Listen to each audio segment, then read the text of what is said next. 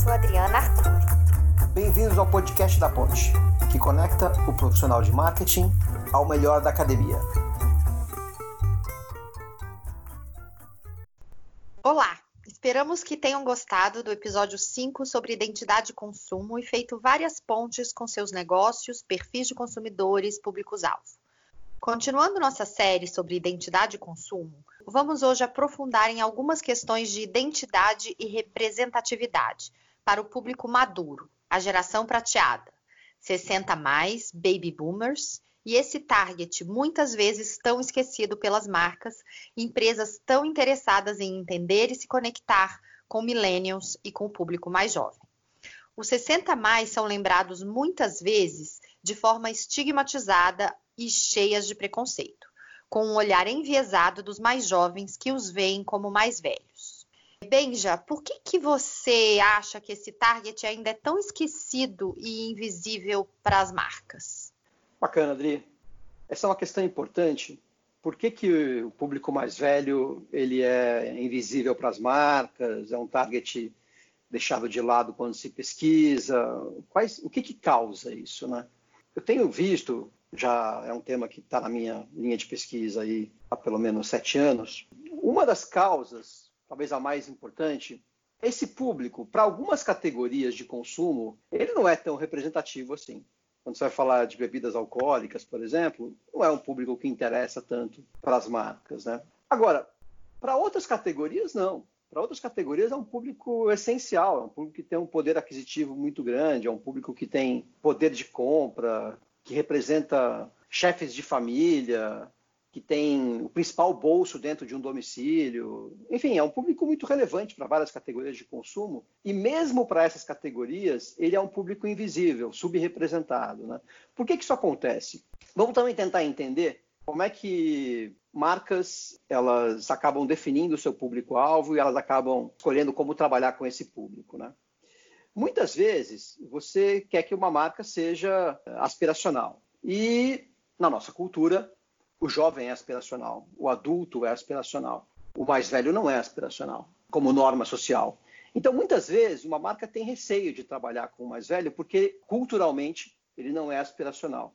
Então, ela tenta evitar para poder se aproximar dos mais jovens. Tem uma questão também de, obviamente, choque geracional. Quando você posiciona uma marca de tecnologia, por exemplo, para públicos mais jovens, você faz uma escolha. E nessa escolha você acaba alienando muitas vezes os, os mais velhos. É, tem uma série de estudos que tratam de comunicação é, e representatividade, e eles mostram claramente sempre o, o mais velho é subrepresentado. Né? E quando é representado, é representado de maneira estigmatizada, seja ela positiva ou, ou negativa. Né? Por que, que isso acontece também? Né? Mesmo quando você escolhe representar público mais velho, você acaba tratando dele de maneira estigmatizada, né? positiva ou negativa. Muitas vezes é por uma falta de compreensão. Se você for pegar a enorme maioria do pessoal que trabalha em marketing, que está em agência, ou seja, quem desenha campanhas, eles são muito jovens. E eles têm uma, um natural desconhecimento do que é o processo de envelhecimento eles não convivem socialmente com os mais velhos e muitas vezes até quando eles leem pesquisas sobre os mais velhos, eles leem pesquisas que têm os seus vieses, vamos chamar assim. Então, eu acho que há um grande desconhecimento. Até a gerontologia social entrar em campo, entrar no jogo, eu diria que a gente conhecia muito pouco do mais velho, né? Sempre uma visão muito medicalizada do que é o público mais velho. Essas são algumas das razões que tornam esse público tão invisível para as marcas, né? Agora, eu acho que tem muita marca, e mais recentemente isso tem melhorado muito. Quando eu digo mais recentemente, eu tenho tratado nos últimos quatro, cinco anos, talvez. Muita marca começa já a entender esse consumidor, a retratá-lo de maneira mais interessante, a apresentar talvez um sinal do que deveria ser a comunicação que retrata os mais velhos. Né? Vamos tratar de um case que é o da Nike, comercial já de cinco anos quase, Unlimited Youth de 2016, e vamos escutar ele aqui. Eu diria que se o ouvinte pudesse agora parar o podcast e lá na descrição do, do podcast clicar no link para o comercial da Nike e assistir e depois voltar aqui, ele vai aproveitar melhor o episódio. De qualquer maneira, eu vou dar um play aqui no episódio e a gente vai escutar junto. Madonna Buter An 86 year old nun. Oh, sorry, sister. Sister Madonna Buter, 86 years old, goes for a morning run. Good for you, sister. She's still active at her age. That's great. Whoa, maybe a little too active. 86 anos. Nap time, sister? I don't think so. Seria Sister doesn't atleta. think so. Okay. Wait, what? Iron Man? Oh, no, no, no, no. Iron That's a Man. bad idea, sister. A real bad idea. Somebody Relax, stop- she's the Iron Nun. But she won't make it. This is an Iron Man. The first 45 didn't kill me. You've done 45 of these? 45 Iron Man. Do your thing, sister. Do your thing. Do Your Thing, Unlimited Youth. Eu gosto muito desse comercial, Dri. Eu tenho muito respeito pelo trabalho da Nike e eu tenho particular respeito por esse trabalho da Nike. O que acontece nesse comercial, né? Eu vou primeiro defender ele e depois vou criticá-lo, tá? Eu acho que esse comercial faz um favor muito grande para a sociedade de mostrar que a idade não é um fator limitante. É claro que ela pode ser um fator limitante, Ninguém está dizendo que as consequências físicas do envelhecimento não existem. Elas existem e elas fazem diferença na maneira como você vive a vida. Só que elas não são eh, obrigatoriamente lineares e iguais para todos. Então, não necessariamente alguém que vai chegar nos 86 anos de idade não pode estar praticando esporte eh, de maneira séria ou mesmo fazendo outras coisas de maneira séria na vida que envolvam atividade física, né? Eu acho que esse é um extremo. Você mostrar um- uma mulher com 86 anos de idade é um extremo. Pouquíssima gente no mundo vai conseguir fazer o que ela faz, muito menos ainda com a idade dela, né? Então, isso é muito mais uma, um statement do tipo tudo é possível do que um retrato desse público, né? Eu diria que a maior parte dos idosos que vai assistir esse comercial eles vão olhar e falar: não, isso- ninguém faz isso. Ela, ela é tão maluca quanto qualquer um que possa querer fazer um Iron Man, né? porque é algo muito espetacular, muito incrível, tal.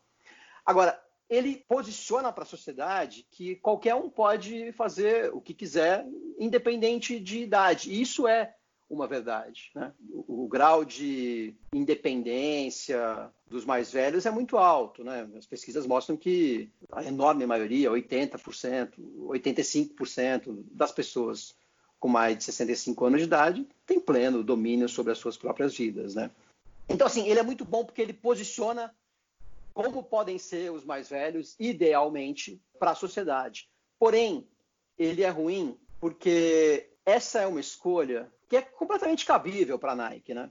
Mas essa é uma escolha que trata de algo extraordinário e não de algo ordinário. Ou seja, ela sempre pode ser lida como uma exceção.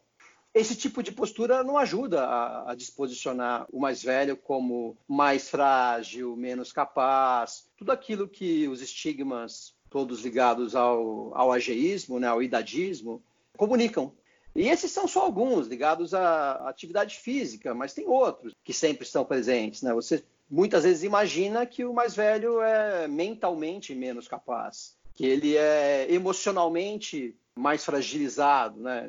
Existe um estigma, por exemplo, de que os mais velhos seriam mais deprimidos e na verdade as pesquisas que medem felicidade mostram que não, que esse público se equivale a outros públicos em termos de nível de felicidade e tem até um nível de felicidade superior a vários outros cohorts aí, né? Então, existe uma série de estigmas presentes que a comunicação ajuda a, a reforçar, infelizmente, mas que de alguns anos para cá tem, eu tenho notado uma certa melhora, né? Não perfeição, mas melhora. Eu acho que esse caso da Nike ele é um bom caso para falar de melhoria na, na comunicação para os mais velhos, né? O que, que você acha desse case?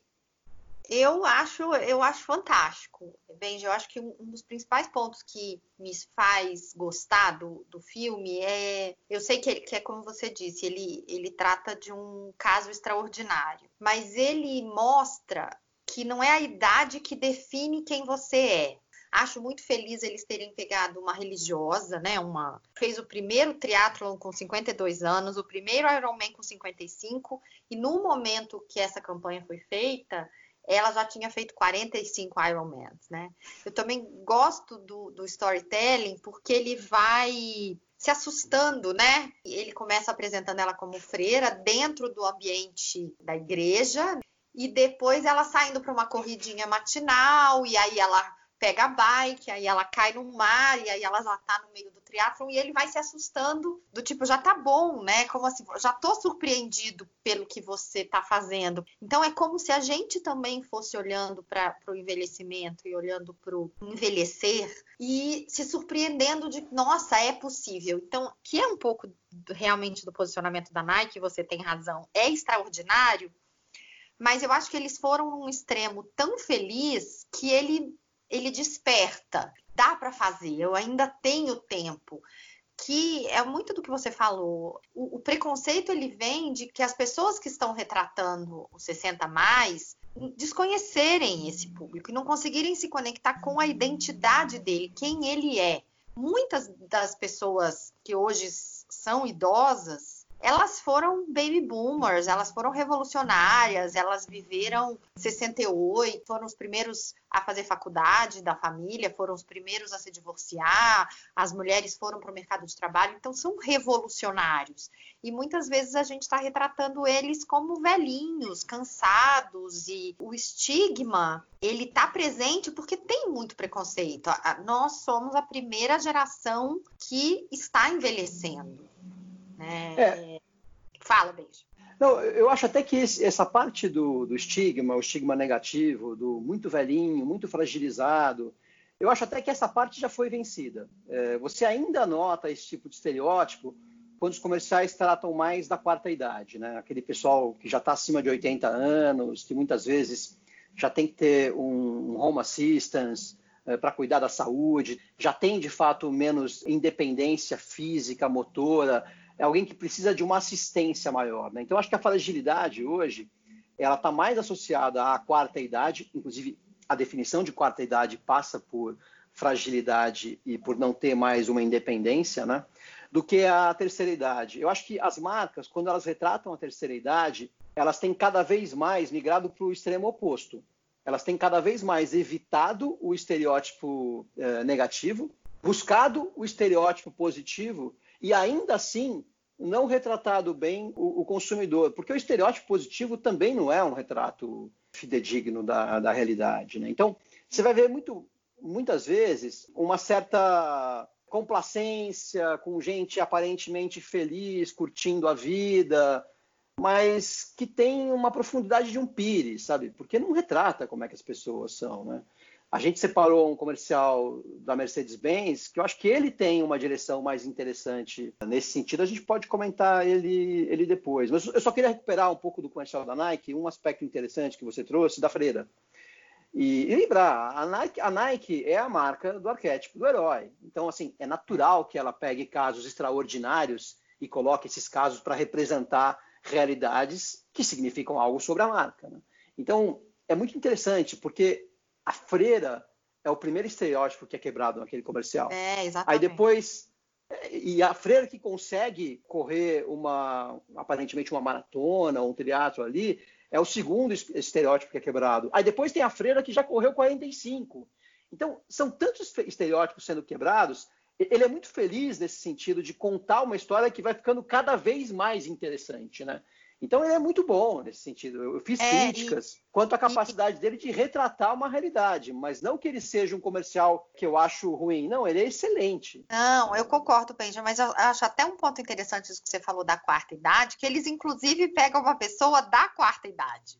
É. Né? É, ela, ela tá acima de 86. Hoje essa, essa feira tem 90 anos. Ela é, ela é nascida em 1930. Então, ele, eles realmente vão no, no, no extremo para fazer o ponto de que você é quem você quer ser e não é a idade que te define, né? Então, eu, eu concordo com você que é estereotipar também pelo positivo não ajuda. E na hora que você também, uma coisa que eu também acho feliz é trazer um caso real.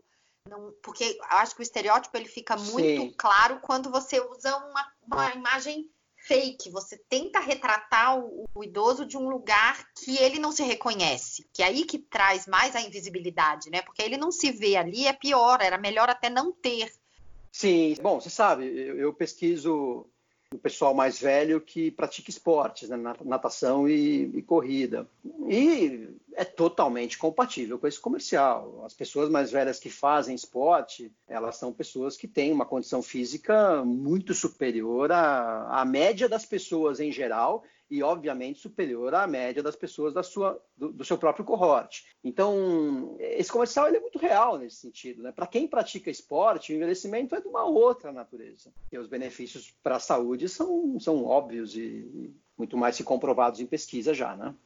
Isso. E, e bem, já Continuando então, né, para você contar um pouquinho mais para gente de toda a sua pesquisa e a gente aprofundar isso que você trouxe também, né? Muitas marcas e muitas empresas, quando vão tentar retratar esse público, eles fazem de uma forma estigmatizada. Muitas vezes com a intenção de fazer super bem feito e até trazer um lado positivo, mas a, so, a, nossa sociedade, de uma certa forma, foi surpreendida pela mudança na pirâmide demográfica, né? E das suas pesquisas, dividindo com a gente, tentando trazer uma luz para como as marcas podem se conectar com esse público-alvo. Quais são os grandes desafios é, do envelhecimento, tanto do ponto de vista com o olhar do indivíduo, quanto para a sociedade, e aí fala um pouco mais do preconceito do idadismo, ageísmo. Bacana. Bom, assim, só para o ouvinte, idadismo, ageísmo é basicamente o estigma ou o preconceito sobre o público mais velho. Por que, que ele se dá? Tem uma série de razões. Você tem uma sociedade que é culturalmente muito voltada para o novo, e o novo, em geral, ele está associado com a juventude, especialmente numa sociedade que é cada vez mais tecnológica, né? E ele está ligado com o trabalho também. Os mais velhos estão menos presentes no mercado de trabalho do que os mais jovens, né? Então, aquele que produz, que trabalha, eh, que constrói, ele é visto de maneira positiva na sociedade, e aquele que está aposentado, nem tanto. Ou aquele que já não produz tanto, nem tanto. Tem a ver com papéis sociais isso, tá? Quando você representa papéis sociais, por exemplo, o profissional bem-sucedido, você é valorizado na sociedade. Quando você representa papéis sociais como o aposentado, você perde um pouco de valor na sociedade, né? Eu, eu, gosto muito de dizer que dificilmente o Mick Jagger vai envelhecer, porque enquanto ele continuar sendo um rockstar, alguém que todo ano está fazendo um monte de shows, ganha milhões de libras por ano com shows, é extremamente produtivo, ele, dificilmente vai envelhecer culturalmente, né? apesar de estar envelhecendo é, em termos do seu, do seu corpo, como todos nós estamos. Então, o idadismo ele é consequência dessa sociedade que valoriza demais a produtividade, o trabalho, o sucesso econômico e papéis sociais que estejam ligados a tudo isso que eu falei, né? Agora, existe um problema. O mercado de trabalho ele tem características tais que ele pode até incorporar um pouco mais público mais velho e acho que tem uma série de iniciativas muito bacanas nesse sentido acontecendo hoje em dia, mas isso tem um limite. É muito difícil que você incorpore toda a força de trabalho mais velha na mesma medida em que você incorpora a mais jovem. Então, a sociedade precisa aprender a lidar com, com as pessoas que passaram da fase produtiva no sentido de trabalho na vida delas. Isso de um lado. E de outro lado, você tem que ter papéis sociais respeitados pela sociedade que esses mais velhos acabam ocupando muitas vezes. Então, tribos valorizam demais a figura de avós que cuidam de netos e que harmonizam a vida social na aldeia, e trazem uma sabedoria ancestral para a aldeia. Que... Mas a gente perde um pouco isso na sociedade mais urbana, mais contemporânea. Eu acho que a gente vai ter que, que amadurecer quanto ao que, que é viver numa sociedade multigeracional e que certas pessoas vão ter papéis sociais de uma natureza e outras de outra natureza.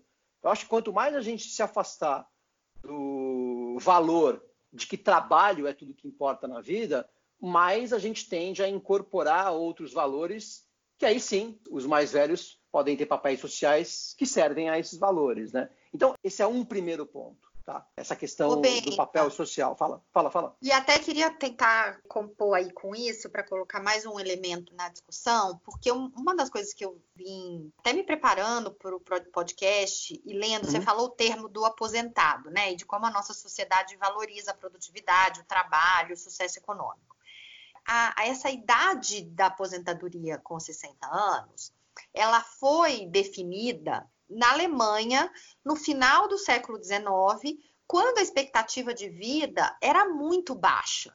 Não sei exatamente quando era no final do século XIX, mas na metade do século XX, quando os nossos pais nasceram, a expectativa de vida era chegar até 43 anos, ou seja, você aposentar aos 60 fazia sentido.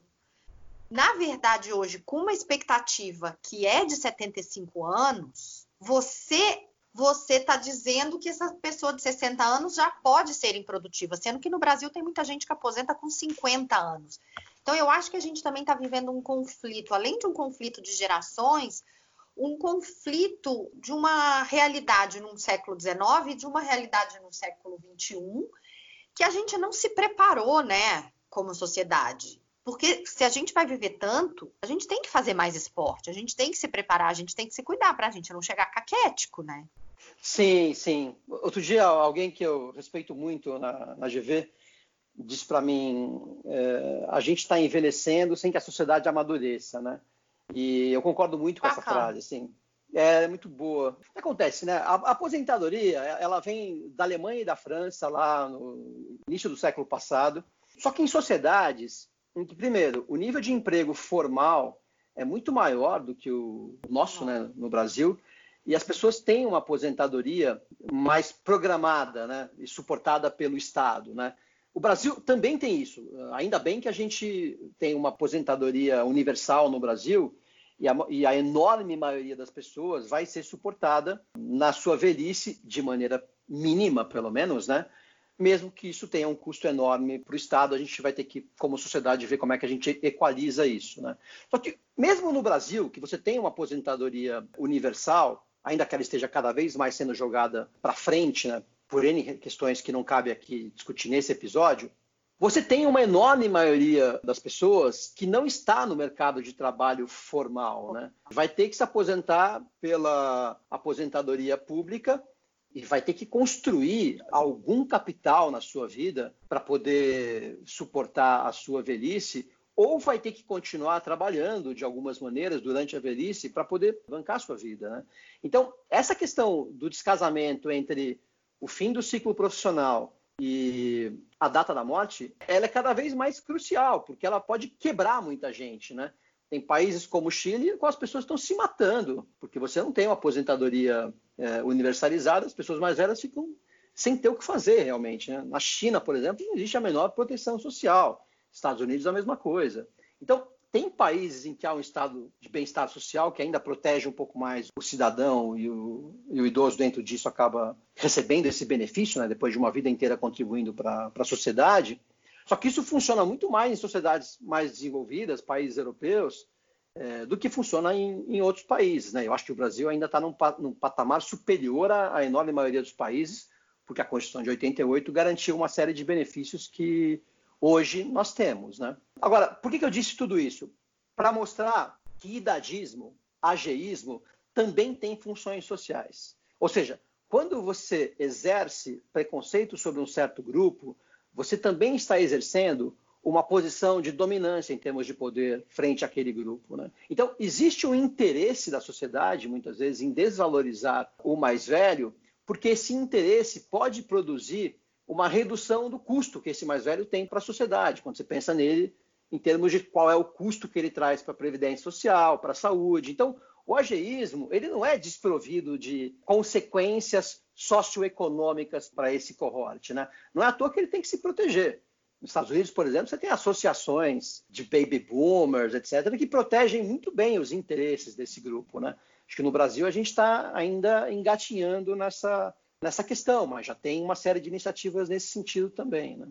Sim, eu acho que a maior questão é esse estigma também do aposentado ou das pessoas ficarem também com essa sensação de que elas estão aproximando dos 60 anos e elas estão ficando velhas, quando na verdade elas poderiam. Eu acho que a gente teve uma mudança na pirâmide que a sociedade não conseguiu acompanhar. Eu acho que isso é um fenômeno mundial, mas que num país subdesenvolvido como o Brasil, e pobre, que com uma camada da população muito pobre, isso vai ser muito, muito pior, né? Porque a gente vai envelhecer, estamos envelhecendo antes de enriquecer. Acho que outros países tiveram pelo menos a felicidade de ter essa mudança na pirâmide de uma maneira um pouco mais lenta, né?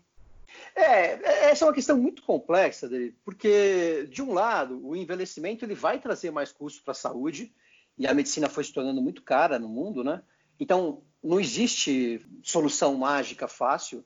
A sociedade vai pagar um preço maior pelo envelhecimento, porque o custo da medicina ele é um custo mais alto. E para a previdência social, quanto maior a longevidade, maior o custo para a sociedade. Não existe mágica para isso, né? Porque qual é o compromisso ético, moral que a gente tem com esse, com esse público, né? Para mim, essa é uma questão inalienável, não é negociável. Então, tem que ser honrado esse compromisso com eles, né? Mas a gente tem que ver como sociedade como que a gente vai, vai fazer isso, né? Mas eu queria, eu queria voltar um pouco para a questão da experiência, né, que você trouxe no início do teu comentário, porque isso é muito interessante. Eu vou usar só um exemplo da minha avó, que já faleceu, para falar disso. Mas a minha avó Frida, ela me disse uma vez um negócio que ficou marcado, na época eu não entendi por quê, mas depois eu fui entender, que era o seguinte, ela falava, B, eu posso ter envelhecido no meu corpo, mas a minha cabeça continua igual.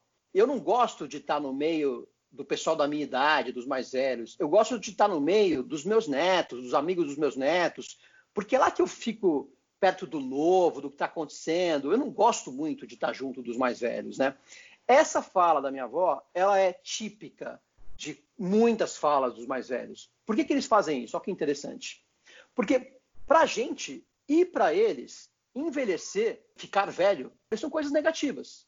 Então, eles também têm um preconceito em relação à idade. Tanto que muitos deles buscam se afastar dos estereótipos de envelhecimento. A parte do meu trabalho de pesquisa fala disso. E por que, que eles buscam se afastar dos estereótipos de envelhecimento? Porque ao se opor ao padrão de comportamento, ao padrão daquele grupo, eles se diferenciam. Eles não seriam aqueles típicos velhinhos que a sociedade vê com maus olhos, né? Então, existe um problema no ageísmo que é, mesmo os mais velhos sofrem e exercem comportamentos que vão de encontro ao, ao ageísmo. Então, é um problema tão sério que até eles se sentem mal na própria pele, por conta do que nós, como sociedade, colocamos na figura do mais velho. Né? Em geral, uma série de, de atributos negativos eh, são percebidos. Né? Então é muito interessante isso. A experiência de envelhecer, ela pode ser muito melhor quando você diz: dane-se, eu vou ser o mesmo, eu não estou nem aí. Quando a gente relaxa na vida e passa a se comportar independente de idade, independente do olhar do outro, você fica muito mais preparado para envelhecer.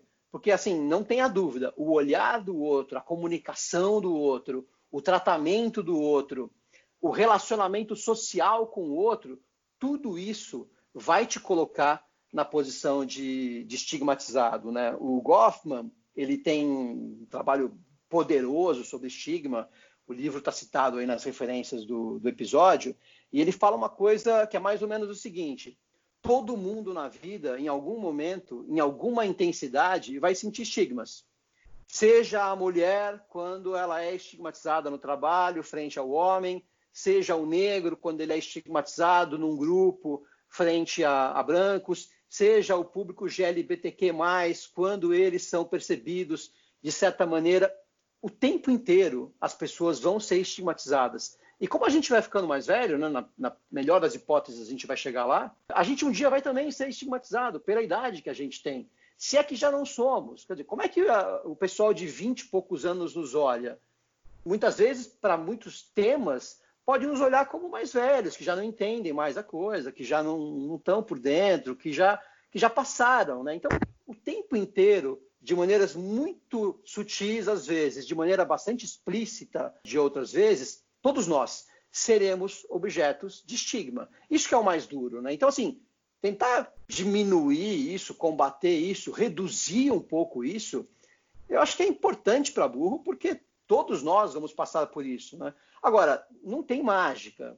Tem pesquisadores que falam que o estigma é um jogo de soma zero, ou seja, sempre vai haver na sociedade grupos que olham para outros grupos de maneira enviesada, Porque isso tem funções de separar os bons dos ruins, de separar quem é mais de quem é menos. Então, assim, é muito complicado você também imaginar uma sociedade que vai amadurecer a ponto de não haver mais estigma. Eu não acredito nisso, acho que isso é uma utopia, né?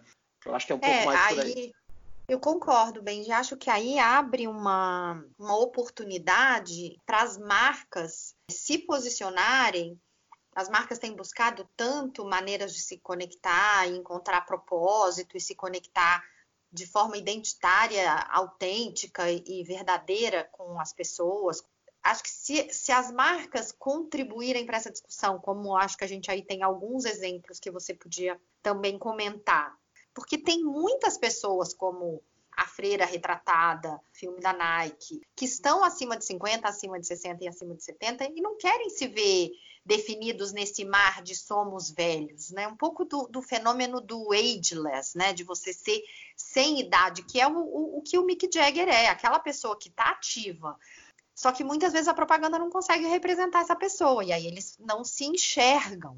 Pode existir uma contribuição aí até do ponto de vista de negócio, porque quando as pessoas se veem representadas, elas consomem, né? Sim, eu não gosto do termo ageless, tá? Eu acho ele um termo que não diz nada. Ele engana em vez de expor o problema. Porque o que é ageless, né? Não existe idade? Claro que existe. Existe idade biologicamente. Ninguém pode fazer aos 60 o que fazia com 20. Isso é muito difícil.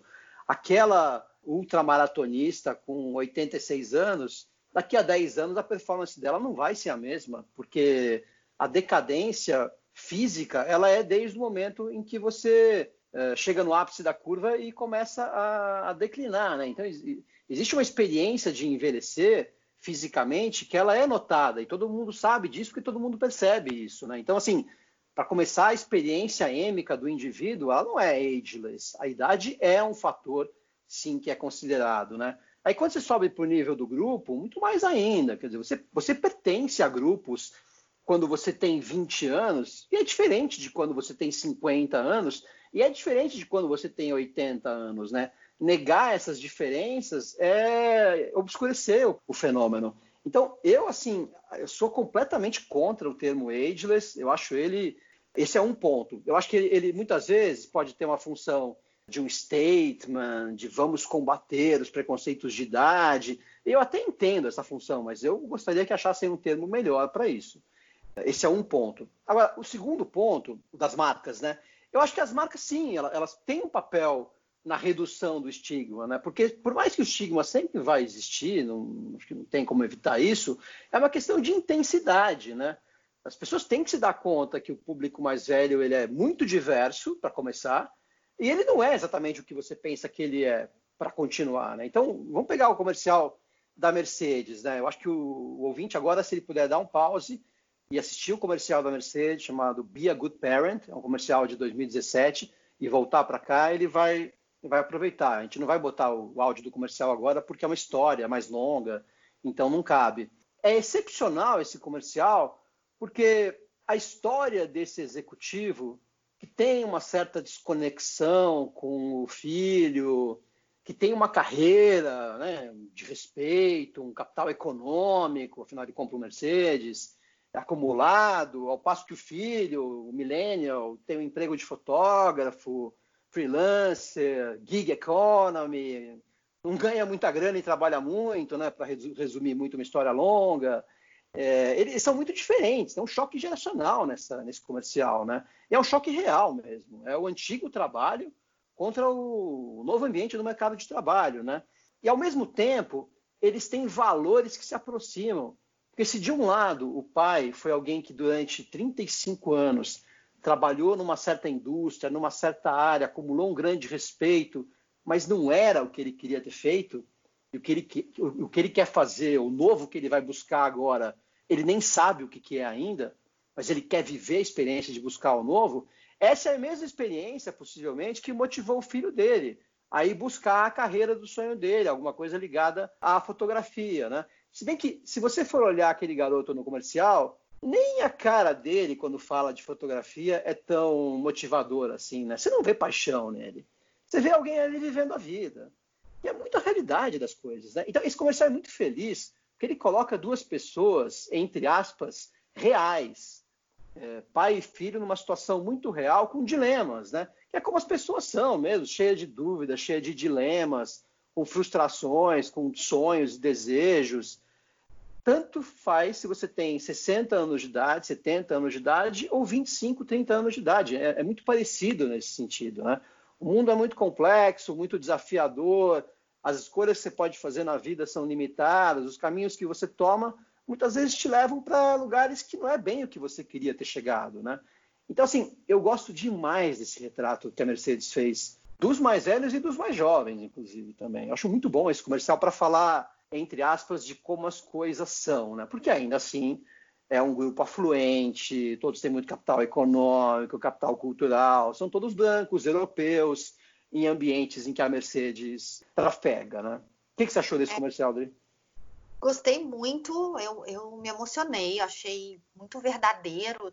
Trouxeram como um branded content, um brand storytelling aí bem construído. E tem dois pontos que eu acho muito interessantes, que eu acho que podem ilustrar caminhos para as marcas, porque eu acho que eles colocam a marca ali como um veículo mesmo, intermediando uma questão que é, que é o conflito geracional. Então, eles trazem um problema real, não é a marca se conectando com as pessoas, mas a marca possibilitando conexões entre pessoas para resolver problemas da nossa sociedade contemporânea.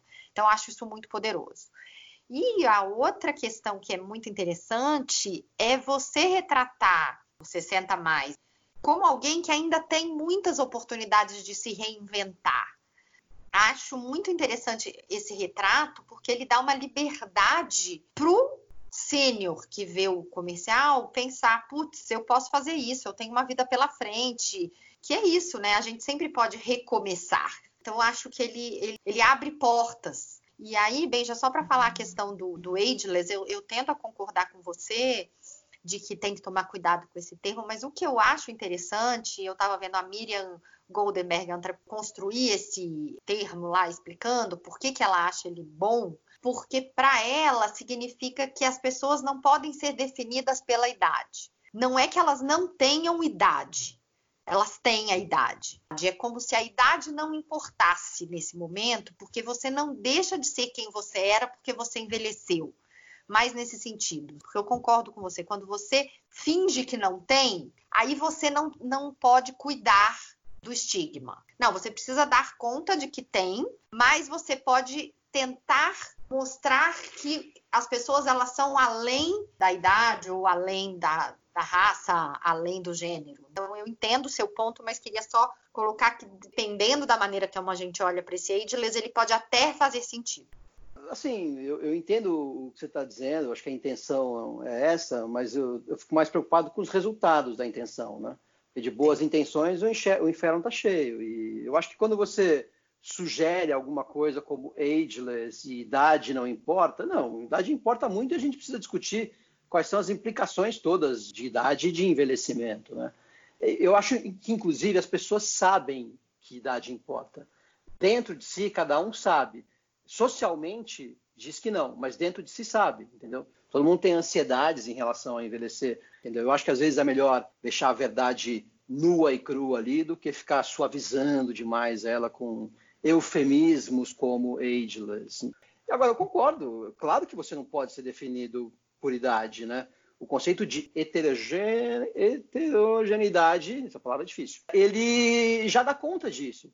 Por que, que as crianças não são todas iguais, os jovens não são todos iguais, os adultos não são todos iguais, só os mais velhos serão todos iguais? Não faz o menor sentido isso, né?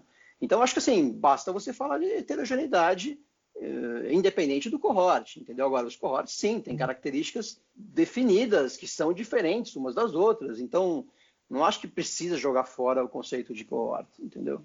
É mais esse o meu, meu ponto. Perfeito. Bem, já continuando então, a gente falou do filme da Mercedes-Benz e tem alguns outros filmes aqui para a gente falar e acho que seria bacana também você trazer como que você vê os influenciadores 50 ou mais, né? Porque tem um fenômeno aí dos influenciadores e você também estuda influenciadores, a gente até escreveu um capítulo de livro junto sobre influenciadores, né? E então queria que você falasse um pouquinho disso e de, dos outros filmes que a gente tinha também separados, da L'Oréal, falar um pouco de beleza, né? A gente entrar um pouco num segmento tão estigmatizado e que sempre é, capas de revista e, e, e marcas de, de, beleza e de maquiagem que sempre falaram de juventude, né?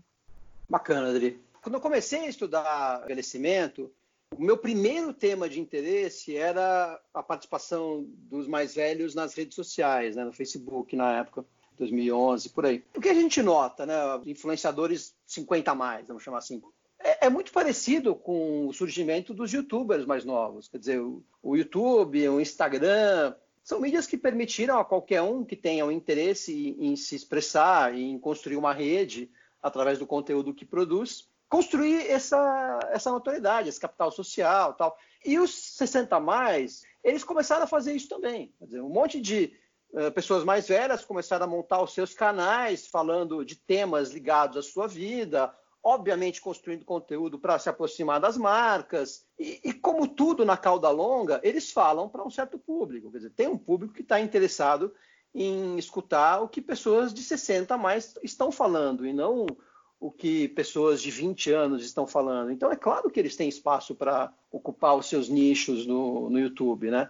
Canais como a gente citou aqui, né? A Voz da Razão, Blog da Sul, Chique aos 50, própria Constança Pascolato, assim, Instagram é muito interessante, e Avó, tem um monte de canais é, que eles falam sobre questões com a linguagem deles, com o interesse deles, com a perspectiva deles, que é muito interessante e é muito natural que isso aconteça, né? Já que é um espaço para autoexpressão, para user-generated content, por que, que esse pessoal não vai falar também, não vai falar de maneira interessante e a partir disso não vai construir audiências então, assim, eu acho muito contemporâneo o surgimento desses influenciadores mais velhos aí, e eu acho muito natural também, porque é o cruzamento entre capacidade e interesse de se expressar com plataformas tecnológicas que permitem a junção entre o creator e a sua audiência. Né? Então, eu acho muito interessante isso.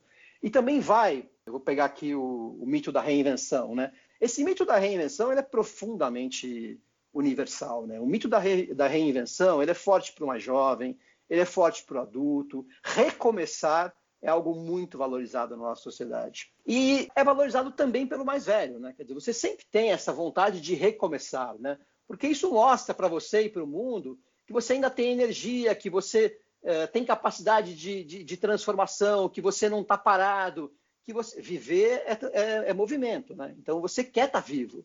Você não quer estar tá parado, né? Então, assim, esse, esse mito da reinvenção, ele casa muito bem com esses influenciadores 60 mais, assim, né? Assim como ele casa muito bem com o comercial da Mercedes, assim como ele casa muito bem com modelos que voltam à toda depois dos 70 anos, né? A CoverGirl tem uma campanha muito bacana com I Am What I Make Up, com a mãe do Elon Musk, a May, May Musk, que é muito bacana. Né? A L'Oréal tem uma outra campanha com a Helen Mirren, que é sensacional. Então, assim, modelos que viram representantes de marcas depois dos 70 anos de idade, está cheio hoje em dia. Né?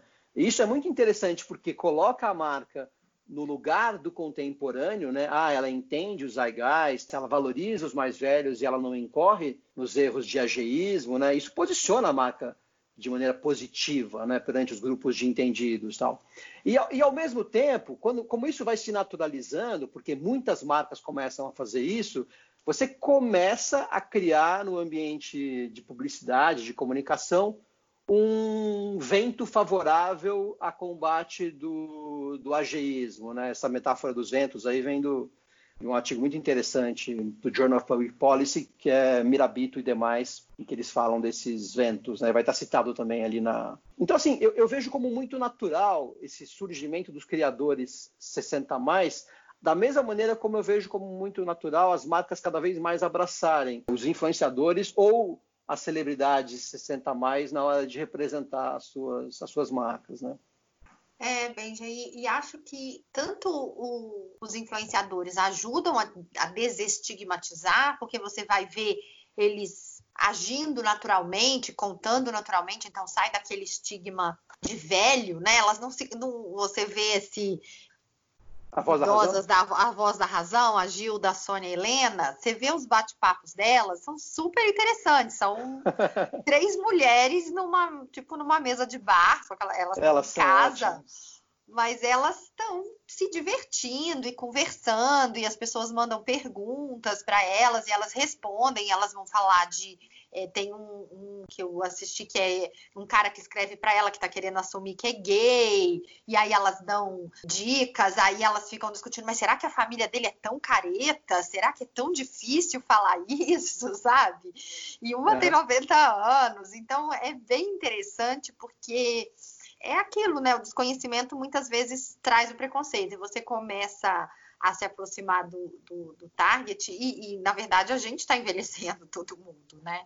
Mas o que eu acho também muito interessante desses dois, dessas duas campanhas, da I Am What I Makeup e a da Helen Mirren com a L'Oreal, é que elas são muito identitárias, né? E a gente está nesse, nesse bloco falando de identidade, e você se identifica com as histórias de todas aquelas mulheres. Então isso isso conversa muito com o nosso episódio anterior, né, Benja, em, com os conceitos do Goffman. Acho que são exemplos muito felizes que representam, não estigmatizam e são identitários. Né? Sim, sim. É, a gente está falando aqui de identidade social, então identidades que retratam certos grupos, eu acho que o ouvinte tem que pensar que não existe uma identidade social dos mais velhos, né, da terceira idade, por exemplo. Existem múltiplas. E cada uma delas vai ter as suas questões. Eu acho que quem quiser entender bem os mais velhos tem que partir do princípio da diversidade, para começar. É, assim como diversidade é fundamental para entender a sociedade como um todo, né, é fundamental também para entender os mais velhos. Então, não existe a identidade dos mais velhos, existem múltiplas identidades sociais ligadas aos mais velhos. Né? Agora, eu diria que culturalmente a gente ainda tem uma grande representação social ligada aos mais velhos que é negativa. Isso está em combate, isso está em xeque. Existe uma força muito grande para tentar desestigmatizar esse grupo, mas eu acho que a gente não está sequer ainda na metade do caminho em termos de combate a isso. É, e bem, já acho que uma reflexão interessante para a gente ir caminhando para o fim o Brasil está envelhecendo muito rápido, né? Eu estava buscando um dado que na França foram 140 anos para dobrar a proporção de idosos. E o Brasil, três décadas, vai sair de 15% para 30% e, e, chegar na proporção de idosos do, do Japão. Uhum. Como que as, a, a gente, como país e a, as empresas, precisam se adaptar rapidamente a essa mudança. Mas, de toda maneira, é um poder aquisitivo que está na mão desse público-alvo, é esse público querendo se ver representado, é uma mudança drástica que precisa ser levada em conta. Todos nós seremos 60 mais, né? Então não vai demorar muito para a gente cruzar esse cabo da boa esperança. E as agências, as empresas, da mesma maneira que tem muita muita pressão hoje para mudança racial e para a inclusão LGBT. Esse assunto que acho que é muito pertinente que ele tenha sido nosso primeiro, o idoso ele é mais esquecido que os outros grupos. Você concorda com, com isso, Benja, ou não? Ah, sim. Eu acho que o idoso ele, ele tem menos gente trabalhando por ele do que outros grupos subrepresentados, né? Mas tudo bem, acho que isso faz parte, inclusive, do estigma, né? Você é, ser ele, esquecido. E ele que vai acometer a todos, né? Até o, os, os, grupos estigmatizados, mulheres que eu me identifico e todos os outros, todos os grupos irão envelhecer. Então é curioso que justamente o que seria o mais universal é o mais esquecido, né? É, assim, quando você pensa em envelhecimento ativo, né, aging, uh, que é um conceito global aí de qualidade de envelhecimento, né, você precisa uh, atacar questões de renda, então você vai ter que prover ou criar formas de que esse grupo provenha renda para você poder envelhecer com qualidade, né. Você vai ter que ter qualidade de saúde, e eu acho que o Brasil tem o SUS, está eh, muito na frente de outros países mas isso vai ter um custo maior para a sociedade, então vai ter que achar um jeito de equacionar esse, esse envelhecimento, o impacto dele na saúde pública, né? Você vai ter também que dar conta da inclusão desse mais velho em papéis sociais, né, em relacionamentos intergrupo aí, então você precisa incluí-lo na sociedade. Isso é uma questão que não se faz apenas com o trabalho, mas se faz também com dar outros papéis para eles e permitir que eles exerçam esses papéis, né? As cidades, por exemplo, quanto elas estão preparadas para o envelhecimento, né? Pensando em transporte, segurança do mais velho, como é que isso está preparado, né? Então, tem uma questão também de inclusão, que está ligada à mobilidade, a pertencimento, a papéis que eles passam a ocupar e, encontram os meios para ocupar, né? Tem a ver com saúde, tem a ver com trabalho, tem a ver com renda, tem a ver com felicidade também, né? Quer dizer, que nível de felicidade essas pessoas vão ter? Isso é muito função da vida que elas levam, né? O desafio nosso como sociedade que envelhece é gigantesco, assim, né? A gente talvez seja a primeira geração que vai lidar com esse desafio e com os efeitos desse fenômeno de maneira séria, né? Quando a gente fala que em 2030 a gente vai ter alguma coisa como 20% dos idosos na sociedade, a gente está falando de amanhã, a gente está em 2020. Então, assim, é daqui a 10 anos, é, é já. Então, é muito rápido o, o, efeito de ter um idoso a cada cinco uh, habitantes, né? É, é, interessante pensar nisso, mas é muito desafiador, né? Políticas públicas para isso são para ontem. E, de novo, o Brasil é um dos países que tomou a dianteira nesse, nesse sentido. Não é um país que está tão atrasado nesse sentido, não, tá? Legal. Me fez pensar, Benja, num episódio, quando as sociedades não estão preparadas para envelhecer. Lembra daquela série da família dinossauro? Um episódio que chamava é, Dia do Arremesso, que eles faziam todo um ritual para arremessar os idosos de cima de um um penhasco, porque antigamente se, os dinossauros largavam os, os bichos que não conseguiam andar para trás, né?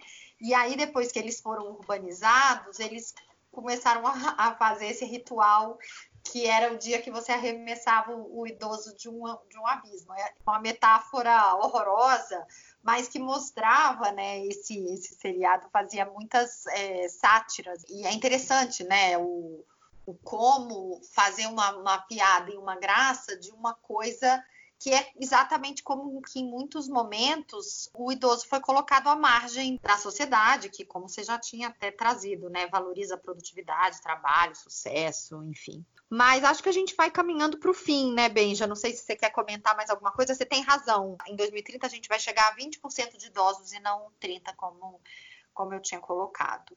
E você quer fazer uma, uma finalização? Quer falar mais alguma coisa? Eu acho que é, a gente podia finalizar é, chamando o ouvinte para reflexão, né? Porque esse é um tema que, quando a gente fala que ele é de sociedade, é verdade, mas ele também é um tema de cada um, né? Eu acho que é um desafio cotidiano nosso de quebrar o estigma nas relações que a gente tem com, com os mais velhos, né? Essa é a maneira como você quebra estigma, né? Tratando o outro com o respeito que ele merece e sem o olhar estigmatizado que muitas vezes você tem sem sequer perceber, né?